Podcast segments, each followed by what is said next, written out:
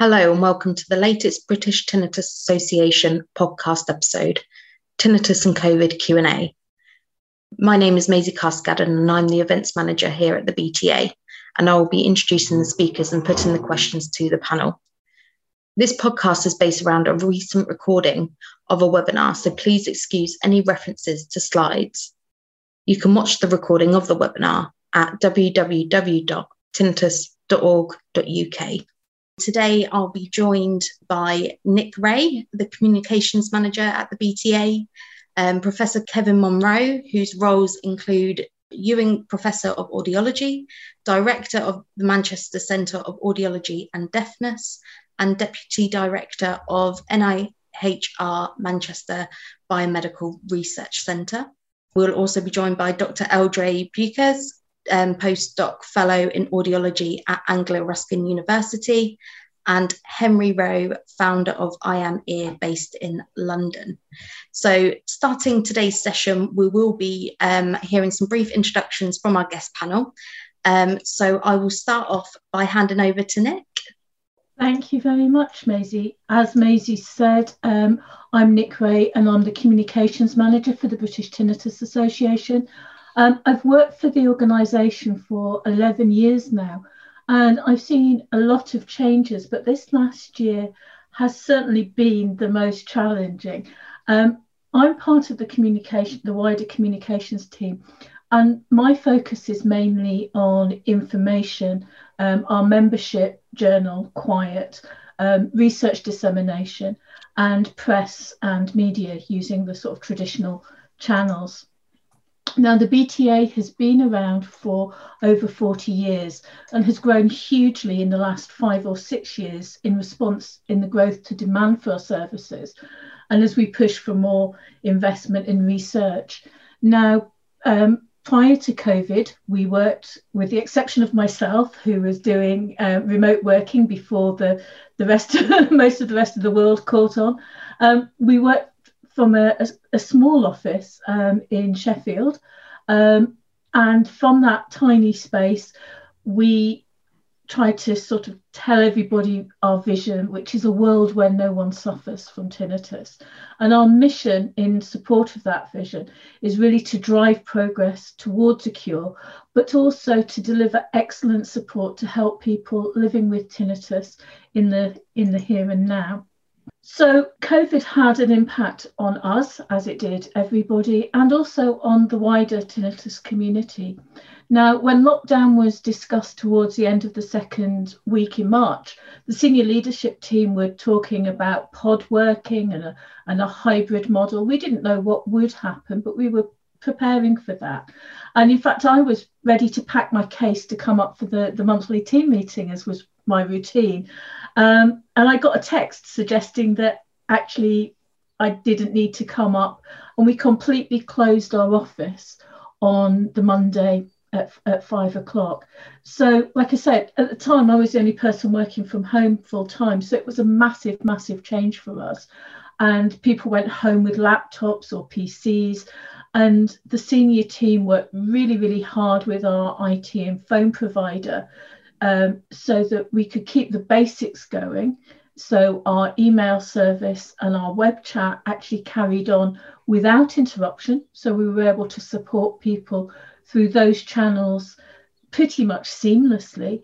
And then, thanks to the wonder of voice over internet protocol, um, our telephone system was able to be channeled through our computers. So within 48 hours, that meant we had a practical working helpline, although it did mean that changes to, to how we worked because of, of safeguarding concerns. So we were double staffing our helpline for a while. Um, and within a week, we had resources on our website, information resources. So we were giving people information about healthcare services, how people might manage social distancing, how people might manage anxiety. Um, now, that week was also the deadline for the membership magazine for quiet um, and i'd felt quite pleased because it was all planned and in place and it had to be completely reworked and we brought out a special edition only a couple of weeks past um, the normal time with all this kind of tinnitus and covid-19 information then once the dust had settled a little bit uh, we continued to develop our information and our services. And we carry we were actually able to carry on with our plans for growth and development. So as the year uh, as the year, months, weeks worked on, we were always updating our COVID information. So we provided information um, in response really to people's concerns. And this webinar is actually one of those, but we've produced more information. So for example, on um, working from home, what to expect from tinnitus services, information about the coronavirus vaccines and tinnitus. And there is now a, a corona and tinnitus uh, FAQ on our website. And we've also been able to include people's real life experiences of living with tinnitus in a pandemic. So our services um, some of you may be familiar with these, um, so many of you may not be. Um, our services are self referral for people with tinnitus and are mostly free. For some workshops, there's a, a nominal charge. Um, and many of the services have been able to run with no visible change for people contacting us. Um, obviously, our in person events have had to move online um, and support groups are online. And we've arranged some of our own but some of the independent groups have also arranged their own online sessions or they're supporting people through social media or email. We've started new online groups to people um, who are new to support groups to help cover some of the more basic questions before they enter more established groups for more in-depth discussions, as well as um, groups for professional musicians who are obviously very hard hit by the you know closure of venues and the, the change to the world and for younger people. And you know we've had these new sessions for people with tinnitus for people um, who are supporting people with tinnitus so for tinnitus professionals and we've got plans for more digital development and also for a chatbot which is exciting so a lot of the things we were able to continue as we always had done.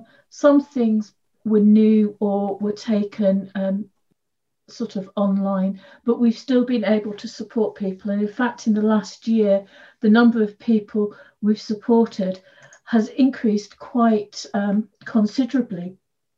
And although we'd always been experiencing year on year growth in a lot of the areas of our services, the pandemic really seems to have increased the numbers of people we're supporting, and especially online. Um, in the year since March 2020, we've helped nearly a third more people um, overall. Um, we really promoted Take on Tinnitus in the first months of lockdown when NHS services were really restricted. And Take on Tinnitus is our sister tinnitus e-learning program. It's a free website. Um, has information and resources in bite-sized chunks. It's almost like an audiology appointment on your PC, apart from you know you, you don't have a, a waiting room and you you know it's it's it's virtual um, and you don't have a hearing test that that's about the only thing that's there but it will give you the basics and new registrations pretty much doubled compared to the previous year with that now, the other figures you can see on this slide are comparisons for March 2021 compared to March 2020. And you can see there's some quite substantial rises in all that. And we managed that with our existing team, although some were on furlough for personal reasons. And we didn't have our usual volunteer base actually helping us um, take calls, although they were invaluable as sort of um, web chat support. Um, so it was quite challenging to, to help so many people, but also quite rewarding. Um, we'd found that people had more complex reactions to their tinnitus and call length when we were talking to people was also quite a lot longer than it had been previously.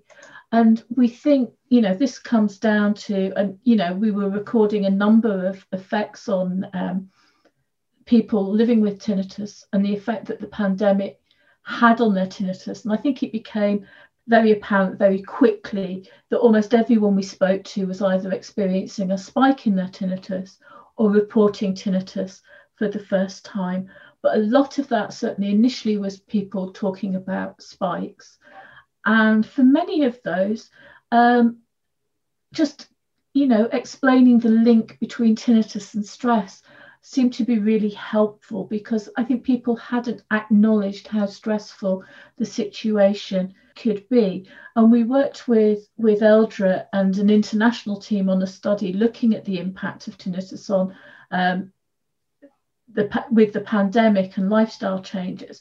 And that research actually really backed up what we were seeing um, sort of at the at the sharp end. But I'll let Eldré speak about that shortly, and, and Kevin will talk about his work, which was actually with people who had the infection and were hospitalized. That was a group we weren't really talking to at first because obviously they were ill, they weren't able to talk to us. Um, so Kevin's work was really interesting when that was published. Um, we had a very positive response to our new services and an appreciation that we were still there. A lot of people were really surprised that such a small organisation could still be available in the ways that we always, always, always had been. And I think the appreciation that we had um, was was really heartwarming you know when we when we were working to know that we were working and able to help people and i think the figures in the response to what people say about us um, speak for themselves. And, you know, I'm so proud to be part of an organisation which is able to do this.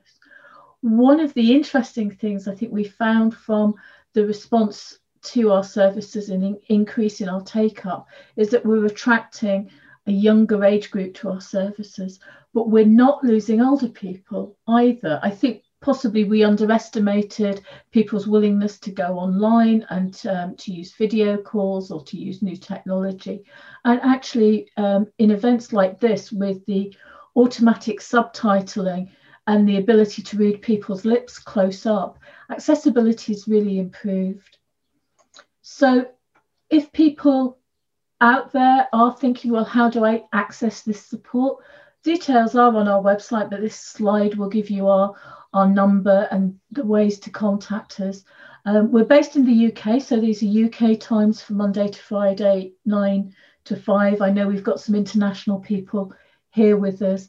Um, and if you are wanting to find out more about what we're doing, what new information is coming out, our social media is, is updated um, daily, more, you know, more than once a day in, in many cases. And you can find us on those sort of places. So that's just a really brief introduction as to how um, the pandemic changed us as an organisation and what we noticed in some of the people contacting us.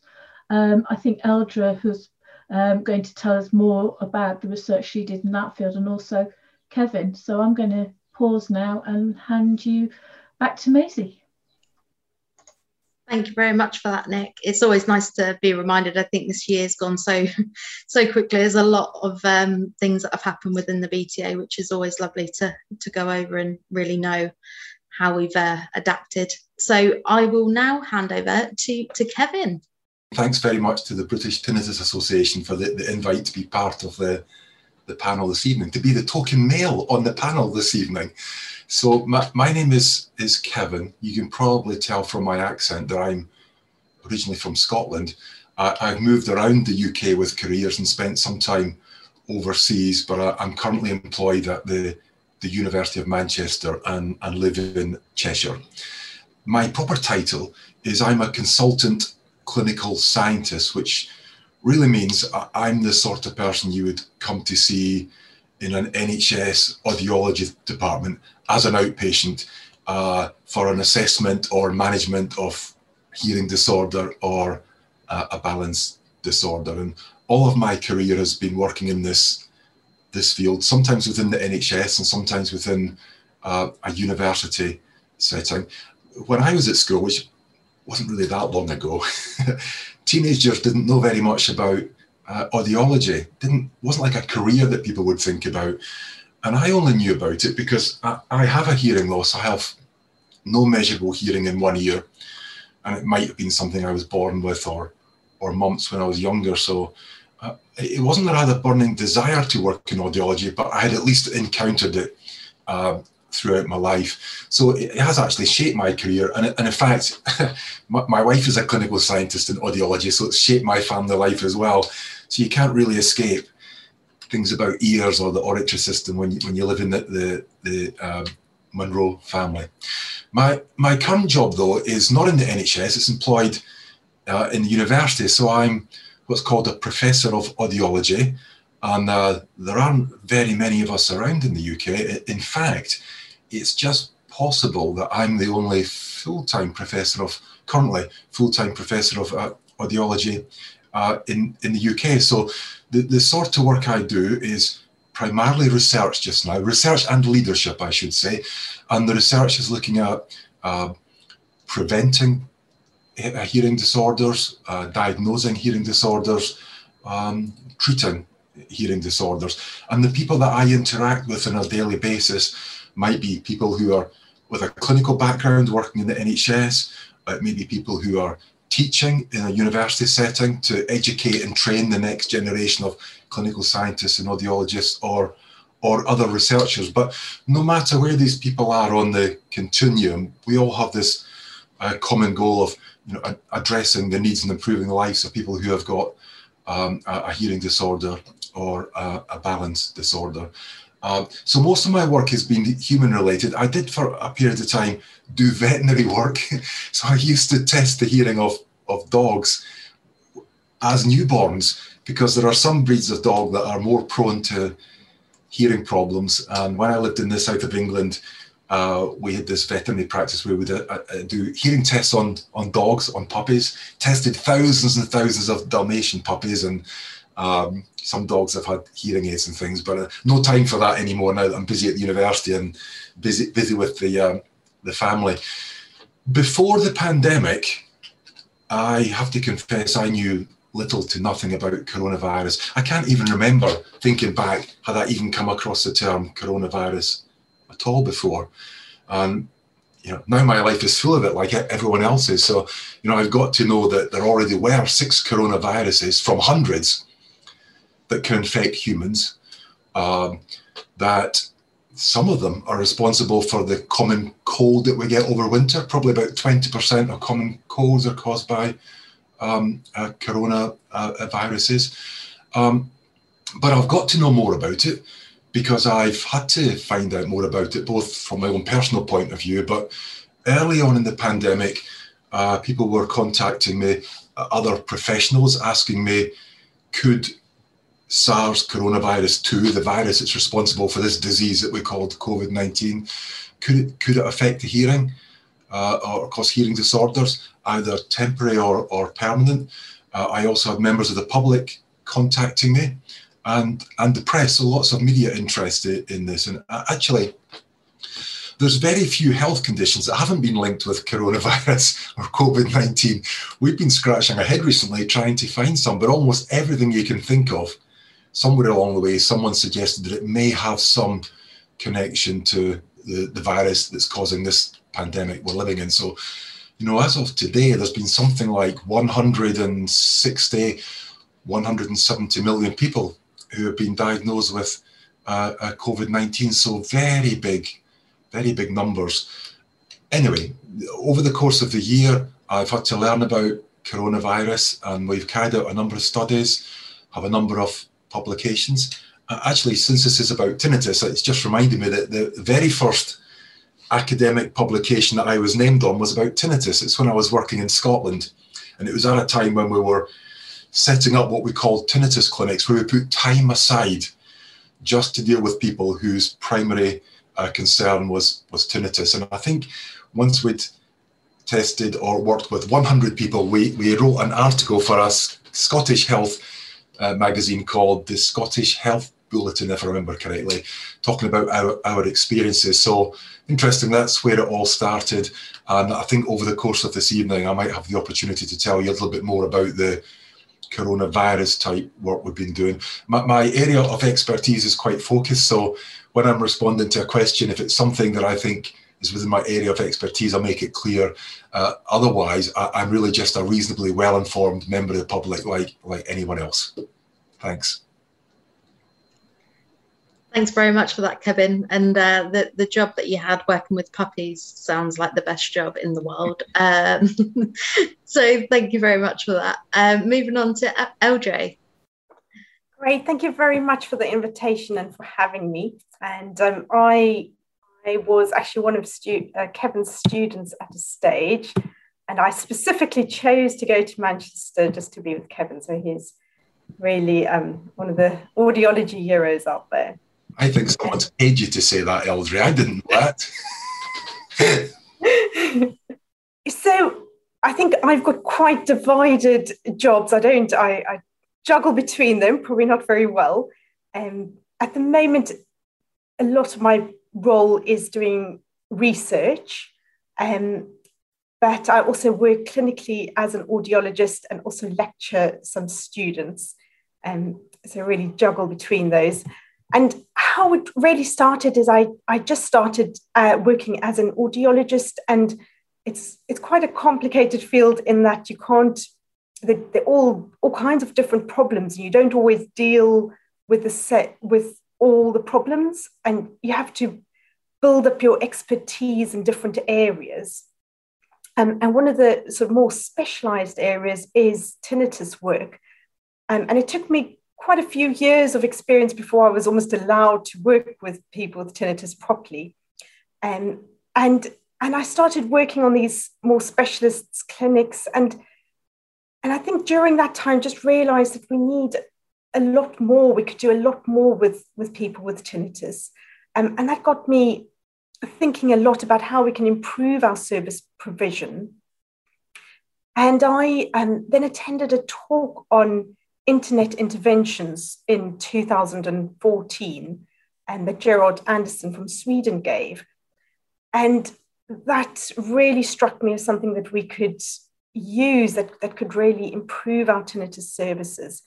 Um, and that led to doing a PhD um, with the aim of, of improving access to evidence based um, tinnitus care and making this care accessible. And so I think that's been a, a main aim of my work. And back then, it, you know, everything's on the internet now and everything's remote. But then at that stage, it really wasn't. Most, especially in the UK, most care was seeing someone face to face and that's the model we were using. So I was met with quite a lot of um, barriers because it wasn't something that, that was happening at that stage.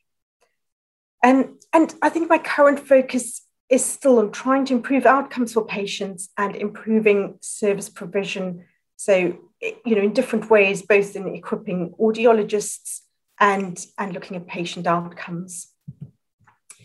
So, why I was interested in the COVID research was, to me personally, in I think I, I, I think life is so busy. I'm not somebody who knows anything about the media. I'm always the last person to hear any gossip or you know know what's on the media. It's always old news by the time it comes to me. So, I was probably behind on the news with all the sort of COVID related stuff. So it came to to to me as quite a shock when everything suddenly closed down because I had this full diary and I was just planning everything I had to do. And suddenly this diary was just, you know, open. I wasn't, I just looked at all these things that were going to happen that week and they were all just suddenly cancelled.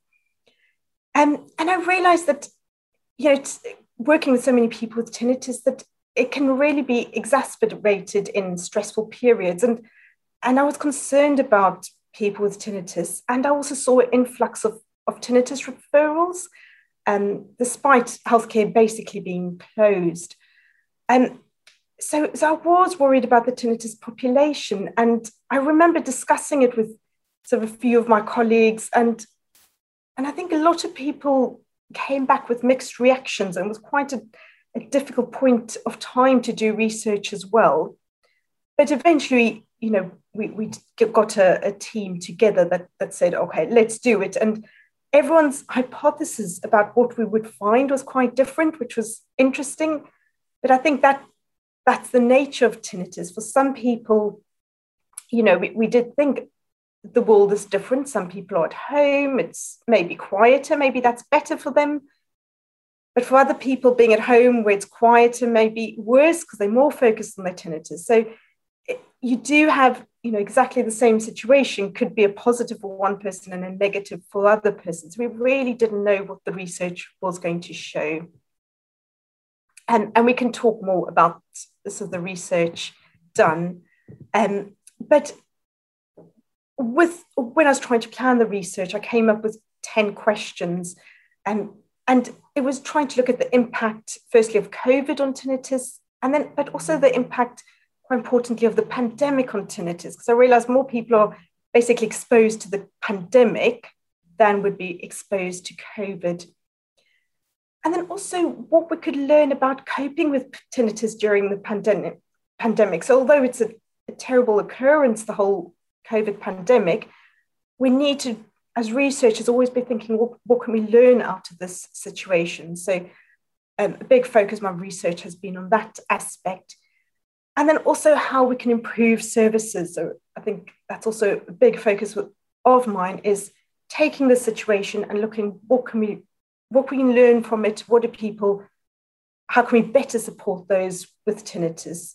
And you know, the BTA are a shining example of how they've adapted to be able to, to meet the needs almost you know more widely in, in different ways and so that's that's what my research focus has been around during the pandemic and we can discuss more about that later so i'll just stop there thank you very much for that lj um, and then moving on, on to henry so thank you very much for richardson station for having me speak on this important topic. Um, my name is Henry or Henrietta Rowe, um, and I'm the founder of I Am Ear, which is a private audiology and hearing therapy practice in London. Um, I um, have been in the audiology for the last 15 years uh, in the private sector as well as the NHS. And I specialize in hearing therapy and hearing amplification. So I specialize in tinnitus, misophonia, and all the associated hearing difficulties and giving um, the best tailored hearing solution for each individual. And I also run two monthly online support groups for the British Tinnitus Association. And Emily has asked if I want to do a third one. So let's see what happens there. Um, I just wanted to say I have a slightly different because I actually had a sort of COVID during um, lockdown. So I have tinnitus. I've been a tinnitus traveller all my life. And I had COVID just before the first lockdown started. And I actually came out of quarantine the day of UK lockdown. Um, I had moderate COVID symptoms, and it took about two months to get over it. And I was put on to furlough straight, straight out of quarantine. I went straight into furlough, and I was unable to contact any of my patients to offer them support until sort of like five months later. So during that time, um, I noticed my tinnitus was increasing to the point where I actually had to do tinnitus management for myself. And I came to the conclusion if I'm struggling and I'm a hearing therapist and I've had tinnitus all my life, what about those people out there? And so I contacted the, B- the BTA and I was like, can I help people? And so I started my kind of journey with the BTA. So I'm slightly different to the others because I, working in the private sector, I um, was able to see patients, and so I wasn't able to see my um, pr- private patients, but I was able to see urgent ENT um, with the private sector um, patients during uh, COVID. Um, and we, when I came back to work, we had more referrals, both from ENT and from self-referring patients, because I couldn't find help by the NHS at some points and it was very tough. People came in for um, appointments to have hearing tests or for us just to check their ears because I couldn't get uh, GP appointments. Um, and then we try to do um, remote sessions with them as well. And we also noticed that um, some of the uh, ENT support for the NHS wasn't out, wasn't there. So um, pre 2020 in London, we could a GP could refer people to an urgent ENT referral. So if you had distressing tinnitus, your GP could refer you to somebody. And then during lockdown, most of these clinics stopped. And we noticed that with patients. And lastly, with me, is there was an added stress of insurance companies not paying for tinnitus, not covering tinnitus or uh, hearing therapy. So patients uh, had an increase of uh, anxiety about having to pay for treatment. Um, so, in regards to increased tinnitus, not only was there an increase in tinnitus patients, but we saw more people with anxiety, more depression, more stress. And there was also a, um, a report of impact of isolation. Um, and there was an increase in uh, scoring on the hospital, and anxiety depression scale. And we were referring people to other um, professions for underlying conditions like depression, from uh, bereavement. So there was lots of other things that people were dealing with. In regards to pastoral approach, um, how we were managing our patients changed as well. So not only were we doing the traditional hearing therapy approaches of CBT and mindfulness, but we had to bring in the effect of lockdown. So working from home was a big thing, uh, giving getting them to have screen time versus break away from screen time because people were spending seven hours just facing the screen and then wondering why they were so tired. We had um, finding new habits for people to do at home. So because all their habits have gone from uh, going out hanging out with their friends to going to cinema, so we had to kind of find ideas of making them distract themselves. And we also had to increase the um, noise in their life because people had gone from a noisy, busy life to silence of their home, which increased their tinnitus. So we were trying to kind of work on different things to help them. And I also, we've got an increase of people reaching out for information about how to access um, tinnitus information. And I had more emails from people from abroad and from around the country uh, looking for solutions. So my emails um, went from come in and see, hearing, uh, come in and see me to hear all the free things that are out there that can help you during this time. And it was really interesting to see that shift. The key takeaways uh, from this is um, online and offline in a blended approach. So some people wanted to come in, some people didn't want to come in, the fear. And I'm still doing that today. I'm having people come in and not come in. Um, we need um, more accessible treatment and information for tinnitus travellers. So a lot of people don't know about the BTA when they contact me, and I'm always sending uh, people to the BTA website and saying, here's some information. And that's most of my follow up emails that are as well. The BT has all this information. Go, uh, they're amazing. Go see them.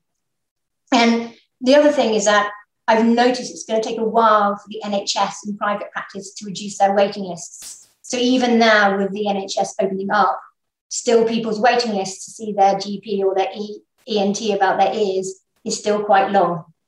So, and then we talk about tinnitus management. So the importance of mental health over the last 14 months has been really apparent. Um, we have to, the stress, the anxiety, uh, dealing with COVID and, um, and everything is, is, has a massive impact. And also, I always call it the pastoral approach to managing tinnitus. So we have, if people's interaction with their lives have changed during because of COVID and lockdown and the future, then we have to change how they interact with their tinnitus as well and give them strategies to new strategies to cope. Um, and the others will talk about it, but the indicators for long COVID and tinnitus are there. And tinnitus, unfortunately, in general, is set to rise. So that's not a great thing as well. Um, but in a good way, the research is coming. So hopefully, with research comes um, more information.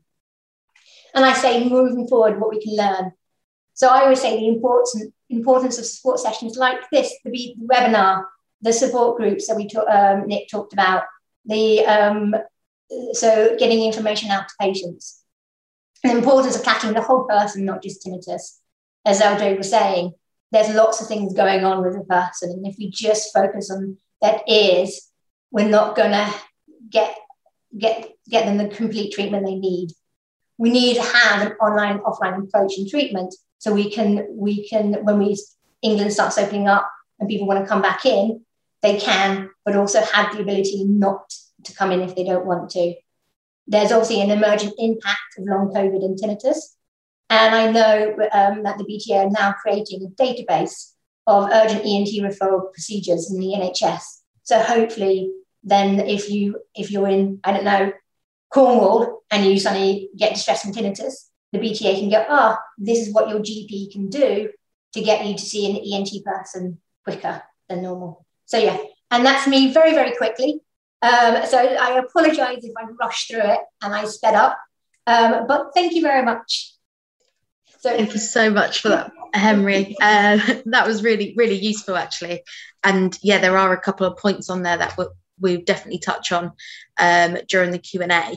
Um, so we will move on to the questions. So thank you to everyone for submitting um, a question during registration. As you can imagine, a lot of these questions are around th- the same topic. So we, we've just kind of collated these together and we'll, we'll put them to the panel.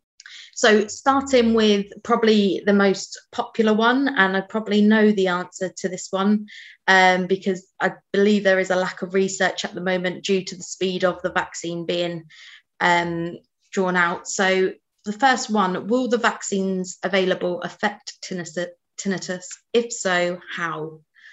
We looked and we followed this very closely, as you can imagine. Um, and the initial results that came out of the studies that were undertaken with, with all the vaccines were showing that there wasn't an impact with tinnitus and with hearing. And in fact, the initial research paper for the AstraZeneca uh, vaccine, I think the only impact that anything around anything ear related was out of 40,000 people, it made three people's ears turn red so initially we weren't you know initially we weren't concerned but we've obviously followed the impact um, through the um, medical health regulation authority website and the information that they put out which is freely available for everybody. You can go and have a look um, yourself.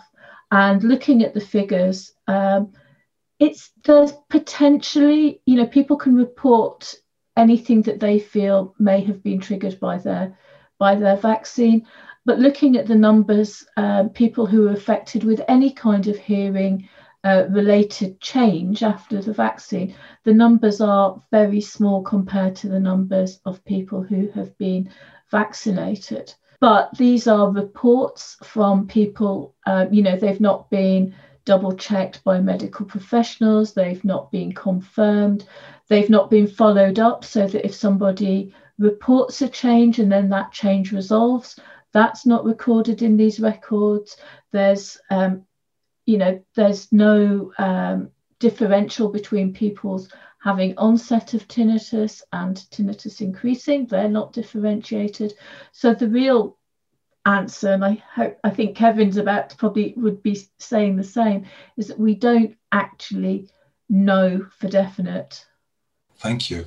Well, you know, although the pandemic's been on the go for a year, we can't, it kind of feels like we're on a journey and we're still at the start of this journey. So, you know, we have to be completely honest and say there are some great questions. This is a very important question, uh, but we really don't have, have the answers yet. I mean, I, people have contacted me who uh, say after they got the vaccine, they have tinnitus.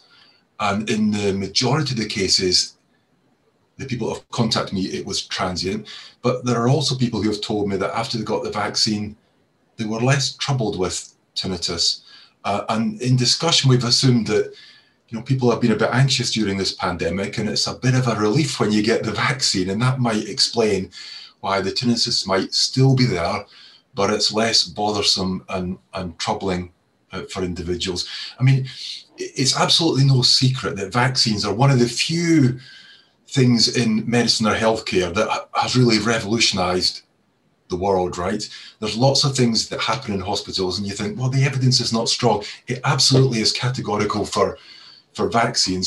That without vaccines, we, you know, we still have things like smallpox. We still have big numbers of children dying. We still have people with living with lifelong disabilities. So vaccines in general are a good thing, and and rarely have long term. The evidence so far rarely have long term adverse events. The situation now is slightly tricky because two things. A, number of years ago, a, a, doctor called Andrew Wakefield made the misleading claim that the MMR vaccine that children used to, that children do get, might cause uh, autism, and that caused immunization programs to to fall, and and this sort of anti-vax movement began.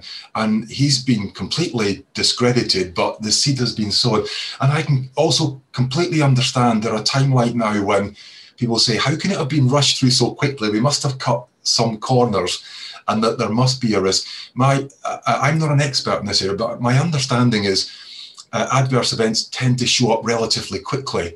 So the chances that there could be something coming along later on, we clearly can't rule it out but the odds would be against it, to be honest. Uh, I, I've had the vaccine and, and the booster, AstraZeneca in my case, my wife has had it, Pfizer in, in her case. When family and friends have asked me, I've said, absolutely, without a doubt, you must get the vaccine. You weigh up the risks and the odds.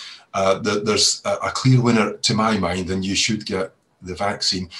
Uh, just finishing with this point, the one thing that makes it particularly difficult right now at knowing has the incidence of tinnitus increases because the number of new cases of tinnitus is always very high. and our best estimate is something like 1%, one in 100 adults every year will newly report tinnitus. Well, if you take the UK population, that would work out to be about half a million adults a month.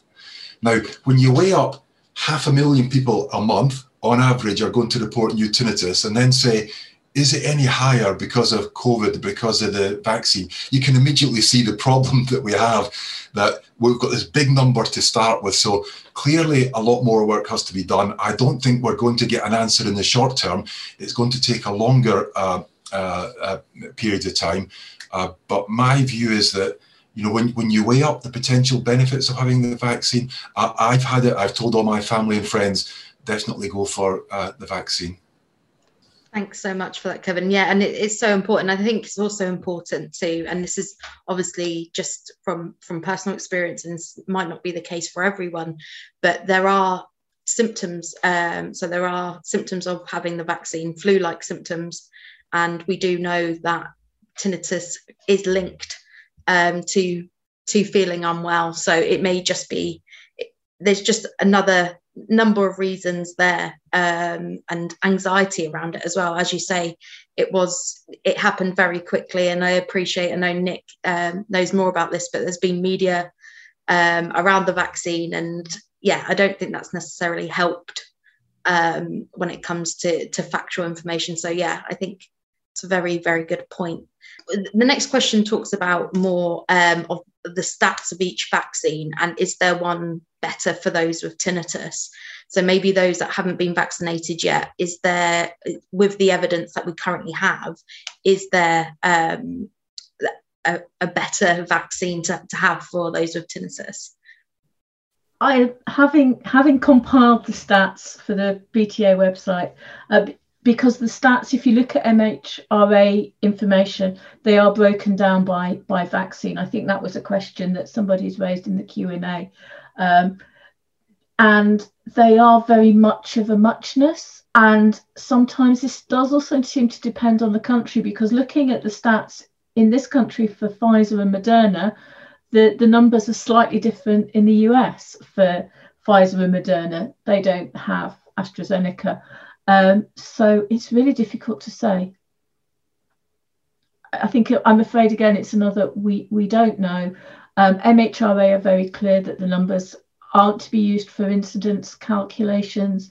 I think when this is probably all over and the official, um, you know, approvals of these vaccines are are done and the numbers have all been crunched, we may know. but equally we may not because they may decide to to focus on you know the the serious the really serious and sometimes fatal side effects from from vaccines that have been alleged. So we don't know. Thanks for that nick. Um, just to follow on from that you, you mentioned the the websites there to, to get relevant information. Um, and I've just uh, noticed a question in the q&a um, box asking if any of our panel um, could put pressure on the NHS yellow card scheme to include a question about existing tinnitus being worse rather than new tinnitus post vaccine. So um, it's just it's one of those. I, I, can't imagine anyone has can put pressure on anyone um, in regards to the yellow card scheme. But it, does anyone know any um, maybe the direction to go and to maybe recommend a, an amend to this? Well, I have a comment to make, and it's not specific to the yellow card scheme, but but the point is quite important. Is it if you're measuring these things, can you be sure has something changed? Is it new tinnitus, or has existing tinnitus deteriorated? And one of the issues when you look through the literature, and this is really looking at, at evidence that the, there might be an association between COVID 19 and tinnitus or, or, hearing problems. So not specific to the vaccine. Sometimes it's very hard to uh, understand, have the researchers carefully tease these things apart? Because if, if you don't answer it carefully, there are going to be high numbers of people that will say, yes, I have hearing problems and yes, I have tinnitus. So you have to be very careful how you answer the question. That's just a general point I'm making. I don't know very much about the yellow card scheme. I know there's something very similar in the, the USA. It isn't really set up for uh, uh, doing this sort of thing.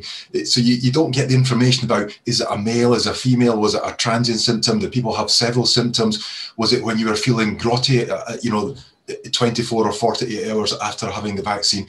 Uh, unfortunately, it, it just isn't set up for doing that sort of thing, which means any data you get from the yellow card scheme is very crude. And there's no controls.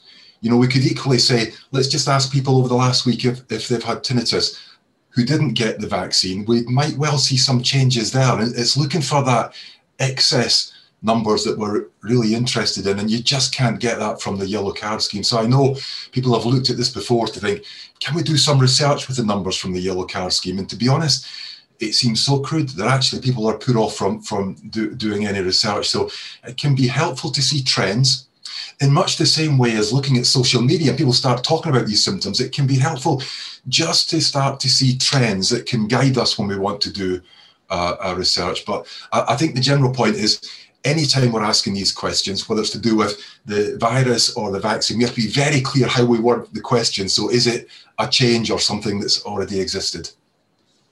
Yeah, no, that's a, a very good point. Sorry, Nick. Yeah, because I was going to say, I don't think the form actually asks questions in that way. It is self-report. And what is quite interesting, I, I guess, if you're you're into the numbers, is that most of the cards and are reporting more than one adverse reaction. So, for example, you may be reporting tinnitus, but you may also be reporting nausea or diarrhea or aching joints or swollen glands, uh, because most people are reporting more than one symptom if they're reporting a, an adverse reaction. So it's not something that's necessarily being recorded in isolation. Great, thank you. Would you still, um, just following on from that comment, would you still advise people to obviously complete the the yellow card scheme if they are experiencing symptoms? Just because I appreciate, obviously, like you say, that the data is not maybe accurate enough to to carry out research from. Um, however, it is still important to obviously note those those symptoms that you're experiencing. I, I encourage people to do it because um, I think it's very important to keep hearing disorders and tinnitus on the radar.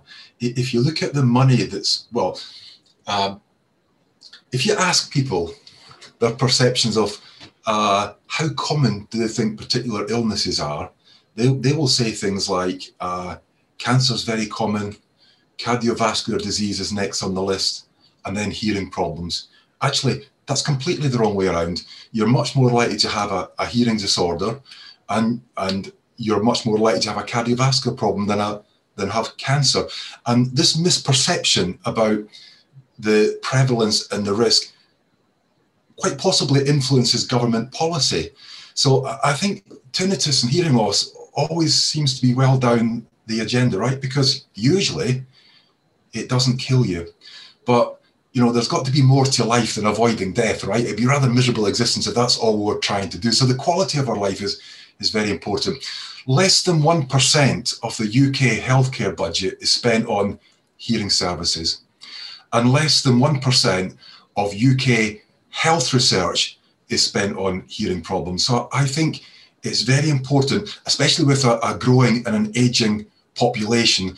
The, the, the term sounds a bit uh, uh, unpleasant, but the burden that's associated with having uh, ear problems is getting higher all the time. So I absolutely would say that everyone, every opportunity should be mentioning these things to keep it on the radar so we can get more funding for, for doing research into things like uh, uh, the impact of COVID and the vaccine on hearing and hearing disorders.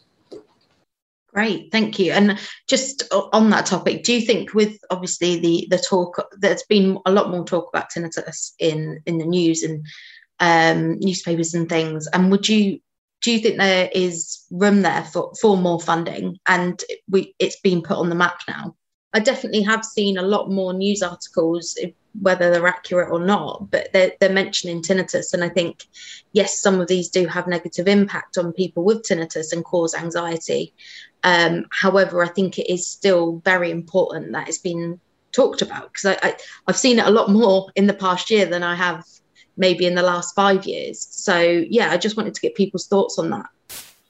Uh, so I, I, a concern I did have as head of a research group was that because of the pandemic, the funding that might be available for the things that interest us might dry up, that all the money would go in a different direction. And many charities have, you know, suffered terribly during the lockdown and, and the charity shops have been closed and things. So even some of the largest charities in the country have had to reduce how, how much money they can in, invest into research. There are research studies that are completely relevant, and Eldré has done some, and hopefully we're going to be collaborating and, and doing some more. So I think we, we are going forward. There is some funding. I think there is an appetite in the UK to fund more hearing research. The, the government recognise that actually there's this huge burden, the number of people who are living with hearing disorders. And we had a government roundtable, so a discussion meeting that uh, all got delayed because of the pandemic, but it actually ran in December using uh, Zoom, where we had some very influential people from the government present and charities, and David Stockdale from British Tinnitus Association was present. And uh, uh, there, I think there's, there is a, an appetite for more money to get directed to our area, but that's very easy to say and it could easily get absorbed and lost along the way. So everyone has to keep pushing and, and prodding. But I, I, am feeling more optimistic now than probably any time in my career that our area is being recognised and funding is starting to come along. I was going to say something as well. Um, because I deal with hearing aids and um, obviously fitting hearing aids with tinnitus. I'm seeing a lot more research that the hearing aid companies are doing in regards to getting better hearing aids and hearing aids for tinnitus. So that's coming as well. So it may not be us doing it, but they're also researching the tinnitus and hearing aids, which is quite interesting. And they're having apps on their phone for tinnitus, and they're getting um, and yeah, so it's, it's it's a really interesting thing for me because seven years ago when I joined the private practice, there may be one hearing aid that you could fit nicely to a tinnitus uh, person with hearing loss. Now all of them are doing it. It's really interesting, um, especially I think I've seen a lot more kind of apps on a certain Amazon product. I don't want to say their name in case I set anyone's off at home, um, but the apps available on there. They're becoming a lot more accessible and obviously um, a lot around mindfulness and relaxation, which is probably again it related to COVID and people being told they need to look after their mental health, um, which there again is a link there, um, which in turn could potentially impact the, the tinnitus in a good, positive way. Uh, just obviously, the vaccine was a very, very popular subject in the questions being asked, and I appreciate that there is very little or no research yet carried out on around the vaccines um, because it has been a very quick process. It's a lot quicker than I certainly thought that it'd be rolled out. Um, so I just wanted to ask the panel if they're aware of any research into the, the link between the vaccine and tinnitus, um, if they know of any research coming up in the future um, or they've heard about. So I think I also started getting more and more emails from people saying, I've had the vaccine and I got a spike in my tinnitus or it initiated my tinnitus. And and people sending these Facebook groups where they're saying people it's it's happened to other people and people asking that that same question i've had one what do i do now do i have the second one or people that haven't had theirs yet and do they go for it and i um, then contacted kevin as well and said we really do need to try to look into this. It's, a, it's, it's very difficult to, to capture. And I think with research, Kevin always really emphasizes that you, you need to have a group where, um, where there's a control group. And that's getting more and more difficult because there's so many people that have had the vaccination. And I think when we started hearing these reports, we were almost too late um, jumping on, and then it's trying to get funding and ethics. So it's it's really hard to capture these things at the right time. But it is something we we are hoping to look into a bit more because we really do want to try to get some answers to these questions and to do it in a way that hopefully the research is slightly more robust that we do have control groups as well. So we are trying to look into into doing some of that research, but it hasn't quite started, and we don't know of any existing research, except maybe some surveys that are going out, just asking the general tinnitus population if they've had the vaccination and and what effect it's it's given.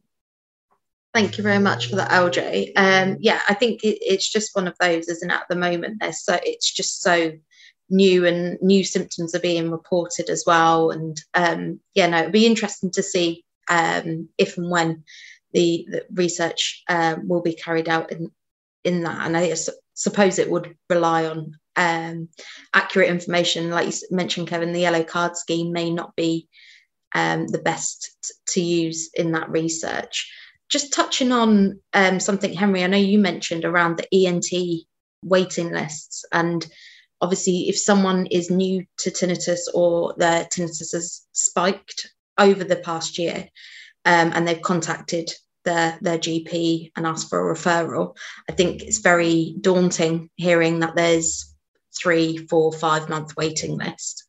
Um, what can people do in the meantime whilst they're waiting for their ENT? Because it's for someone new, maybe um, someone younger who who thinks tinnitus, that's it, that's their hearing gone. It that's not necessarily the case, is it?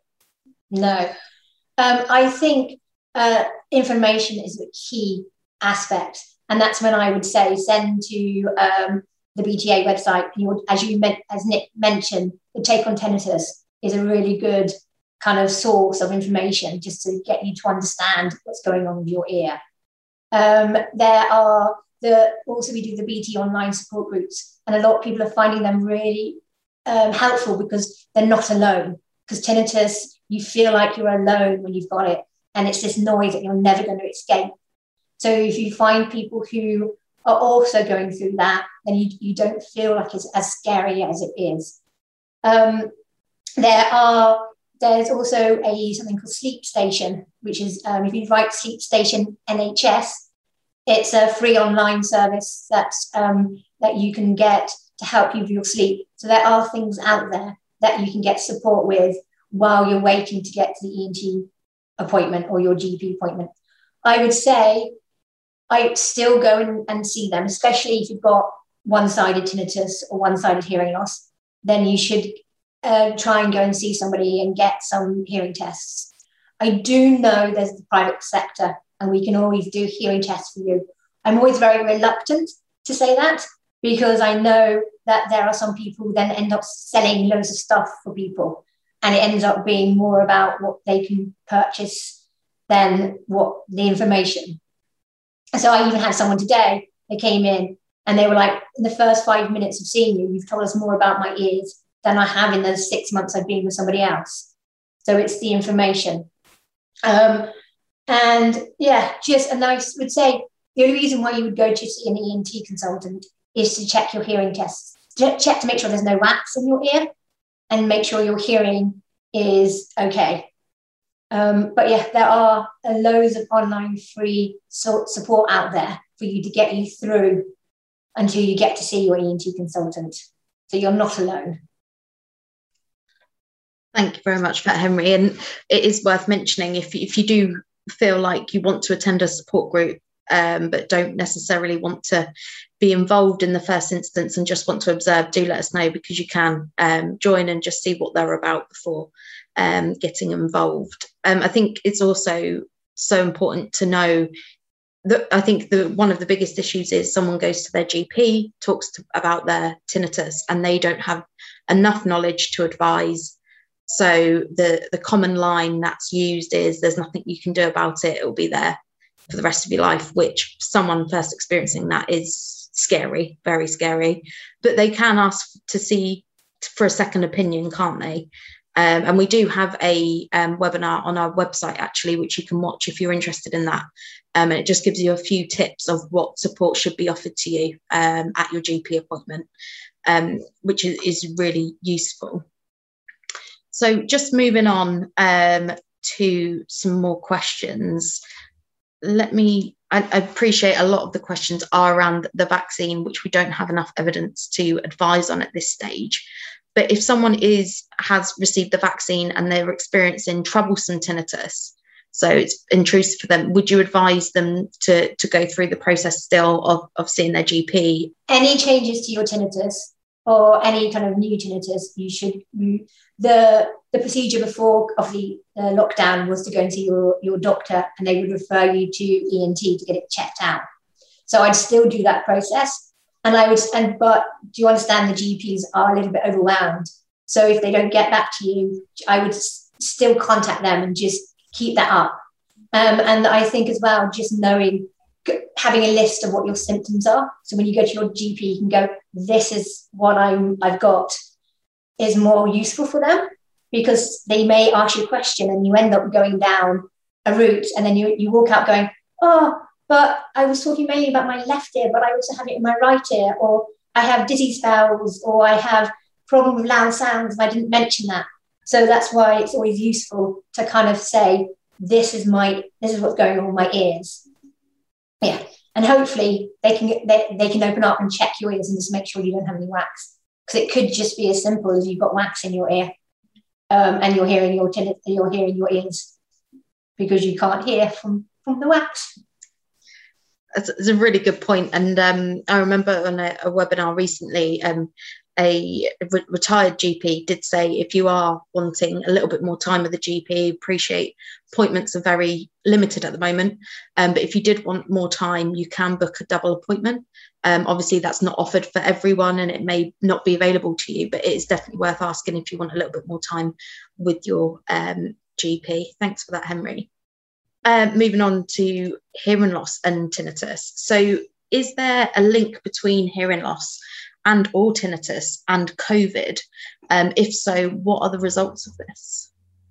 We, we know that uh, this virus that's caused the pandemic is more than just a respiratory disease. We, we know it affects all sorts of organs and systems throughout the body. And it's well known that some viruses can damage the auditory system. So it's an obvious question to ask is this particular virus causing any problems with our auditory system, changes in hearing or tinnitus or or vertigo. Really, uh, uh, we were motivated because so many people were asking us that question that uh, early on in the pandemic, over a year ago now, we decided let's just search the literature and see what has been published already. And we're looking at all the different coronaviruses that we already knew about. So things like SARS that came along in 2002 and MERS in uh, 2012, was it? We, we did a search. We found no evidence that any of the coronaviruses that we already knew about was associated with hearing problems. But we did, even last April, came across a small number of articles, about seven, that were saying there's a potential link between the virus that's causing COVID 19 and hearing loss and tinnitus. There were seven articles, some were case studies, often just a letter in a journal, so not very much background information. But we were surprised actually that even so early in the pandemic, that there were things already being published. Now, the quality of the evidence back then was not especially high. And what I mean by that is not being critical of the individual studies, but when you want to say how confident can we be that the findings from these seven studies are enough for us to say, yes, it's definitely causing a problem with your hearing or tinnitus, or, or it's not, was relatively low. So the next thing that we did was to uh, ask people who had been hospitalized because of the severity of their, their COVID 19, if anything had, had changed. So there's a hospital just about a mile outside my window here, a big respiratory centre in, in Manchester. And we followed up uh, 121 adults who had been discharged after being in hospital because their COVID 19 symptoms were so severe. Now, now, when these people are discharged, they automatically get a review appointment and they're automatically followed up. Happens about eight weeks after they were discharged. So their chest physician contacted them, uh, mostly done remotely because of the lockdown, but also some of these people were still, you know, fatigued and breathless and not overly excited at the prospect of coming back to a, a hospital. So it was done remotely. All sorts of questions about, as I say, breathlessness and fatigue. And in amongst them, we, we asked questions about if anything had changed with their their hearing or tinnitus. So it wasn't me that asked the questions, it wasn't anyone with a hearing background who has a vested interest in uh, uh, potentially looking at getting a particular response. And the, the outcome of that, of the 121 adults, was that just over one in 10 said either they, their hearing had deteriorated or they now had tinnitus or their tinnitus had deteriorated. So we kind of sat up and took notice thinking one in 10, that's potentially very big numbers and that could have a big impact on society and on uh, hearing services, NHS um, uh, services. But the important point to make is we didn't have a control group. And what I mean is we didn't ask people who had been in hospital seriously ill without COVID had anything changed with their ears. And it's just possible if you've been very ill and in hospital that when you come home, you have some ongoing or, or lingering symptoms. So we didn't have a control group uh, uh, there. Anyway, to kind of cut to the chase, we decided to uh, repeat our review of the literature. Uh, and we did that actually on the 18th of December was the day that we searched all these libraries to see what has now been published. And um, that article got our review got published about eight weeks ago.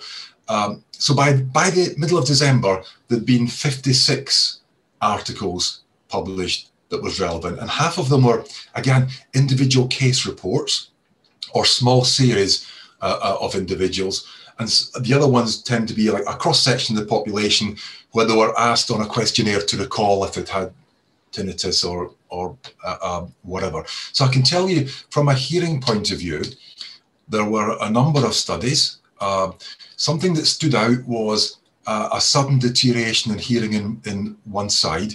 And actually, when that happens, that's really considered a medical emergency. People often don't treat it as such because they wake up and think, I've got wax in my ear, and days go by before they go to their GP and, and, and whatever. Uh, but, but a sudden change in hearing in one ear uh, unexpected for no other reason, is a medical emergency. It's normally treated with something called steroids, which are uh, designed to reduce swelling and inflammation in your ear, and that has to start quickly. But even the difficulty there is we know that about 10 people in every 100,000 get a sudden hearing loss every year. So, is it just an incidental finding that when these people had COVID, that they had this change in hearing, or was it caused by the COVID? So I, am not at all dismissing it, but these are the sorts of challenges we're, we're faced with. Anyway, we pulled the studies, and our best estimate was that around about 7% of individuals uh, with COVID were now saying their hearing had changed. They now have a hearing loss or it had deteriorated.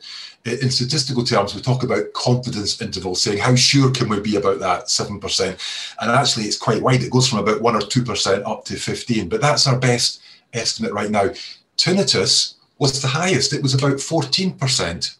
Again, wide confidence intervals, and then also vertigo, which can be caused uh, uh, by your ear. Now, we published that study, it's got had lots of media uh, uh, attention, um, but we've actually followed up the authors just to be doubly sure about what they've said in their publications. And I have to say, even publications where it looked absolutely crystal clear that the researchers were asking about has there been a change in tinnitus? Is it new or has it deteriorated? This goes back to the question that someone raised earlier. When I said you have to be absolutely clear. The response to our email inquiry makes us think actually maybe they weren't as clear. So I think if anything, the numbers are going to be revised down a bit. So our best estimate right now is there is this association that people are reporting problems.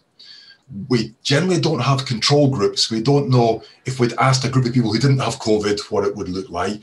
And, and that's leading us to uh, our new research studies that we're just starting and ongoing. And if there's a chance, I can say a little bit more about that uh, further on. But Eldré might want to say something on the topic. I think what I've tried to look at from these studies that have been published is is there any is there anything that, that seems to link things together? Like um, Kevin was saying, for some people, uh, some of these publications was just single case studies. Um, but then even in those, they sometimes had a bit more detail, say tinnitus was only in the right ear, or tinnitus was only in the left ear, or tinnitus was in both ears. And sometimes, so I thought if I looked at all of those studies, is there a pattern? Can I pick up a pattern that most of the people reporting to tinnitus post COVID, that it, it was only one ear or both ears, or was it generally associated with hearing loss and vertigo, or generally not?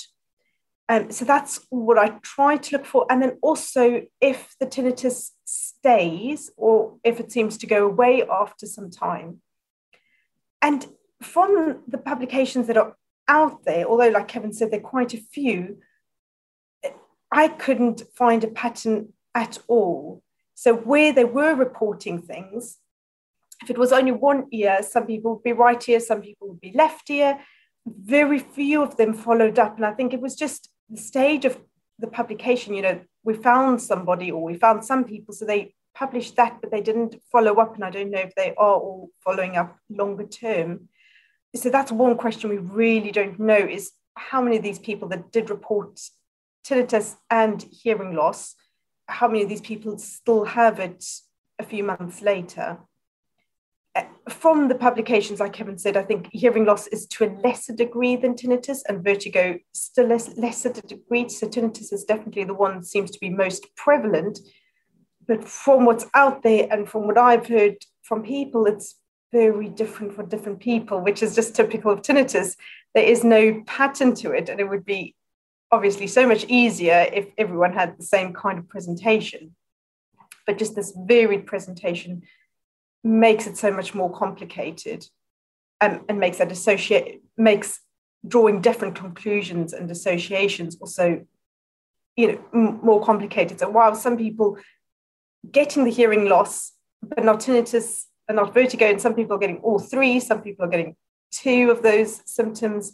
Because if you're thinking it is just inflammation in the ear, then you know you're thinking maybe they'd, they'd have more. So it's it's it's very interesting that it's it's so variable.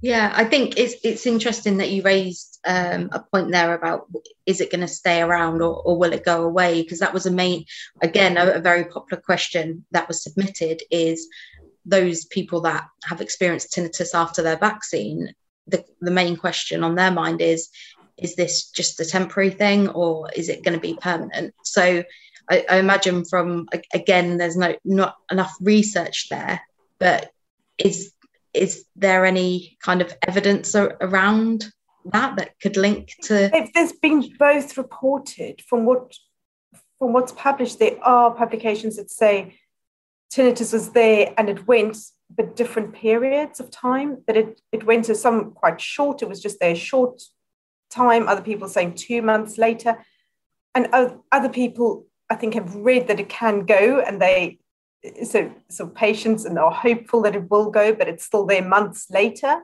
So I'd say very few of the published papers have any information about how long the tinnitus has been there. So that's definitely a gap in our knowledge. And those that have published, it's very variable. And I think the same for our for the patients we've heard from. So some of the emails and, and patient contacts for both the, the tinnitus um, post COVID and post the vaccine. Because I've had people that have written said, "Oh, I've had the first vaccine. I really don't know what to do about the second one." And a few weeks later, they've said, "Oh, you know, my tinnitus has gone away now, so I think I will have the second one on." Um, you know, thinking through it. So just taking the not just the research, but the general information I've got, I think there's a big chance it can go away, but that's not the case all over for everybody, definitely not.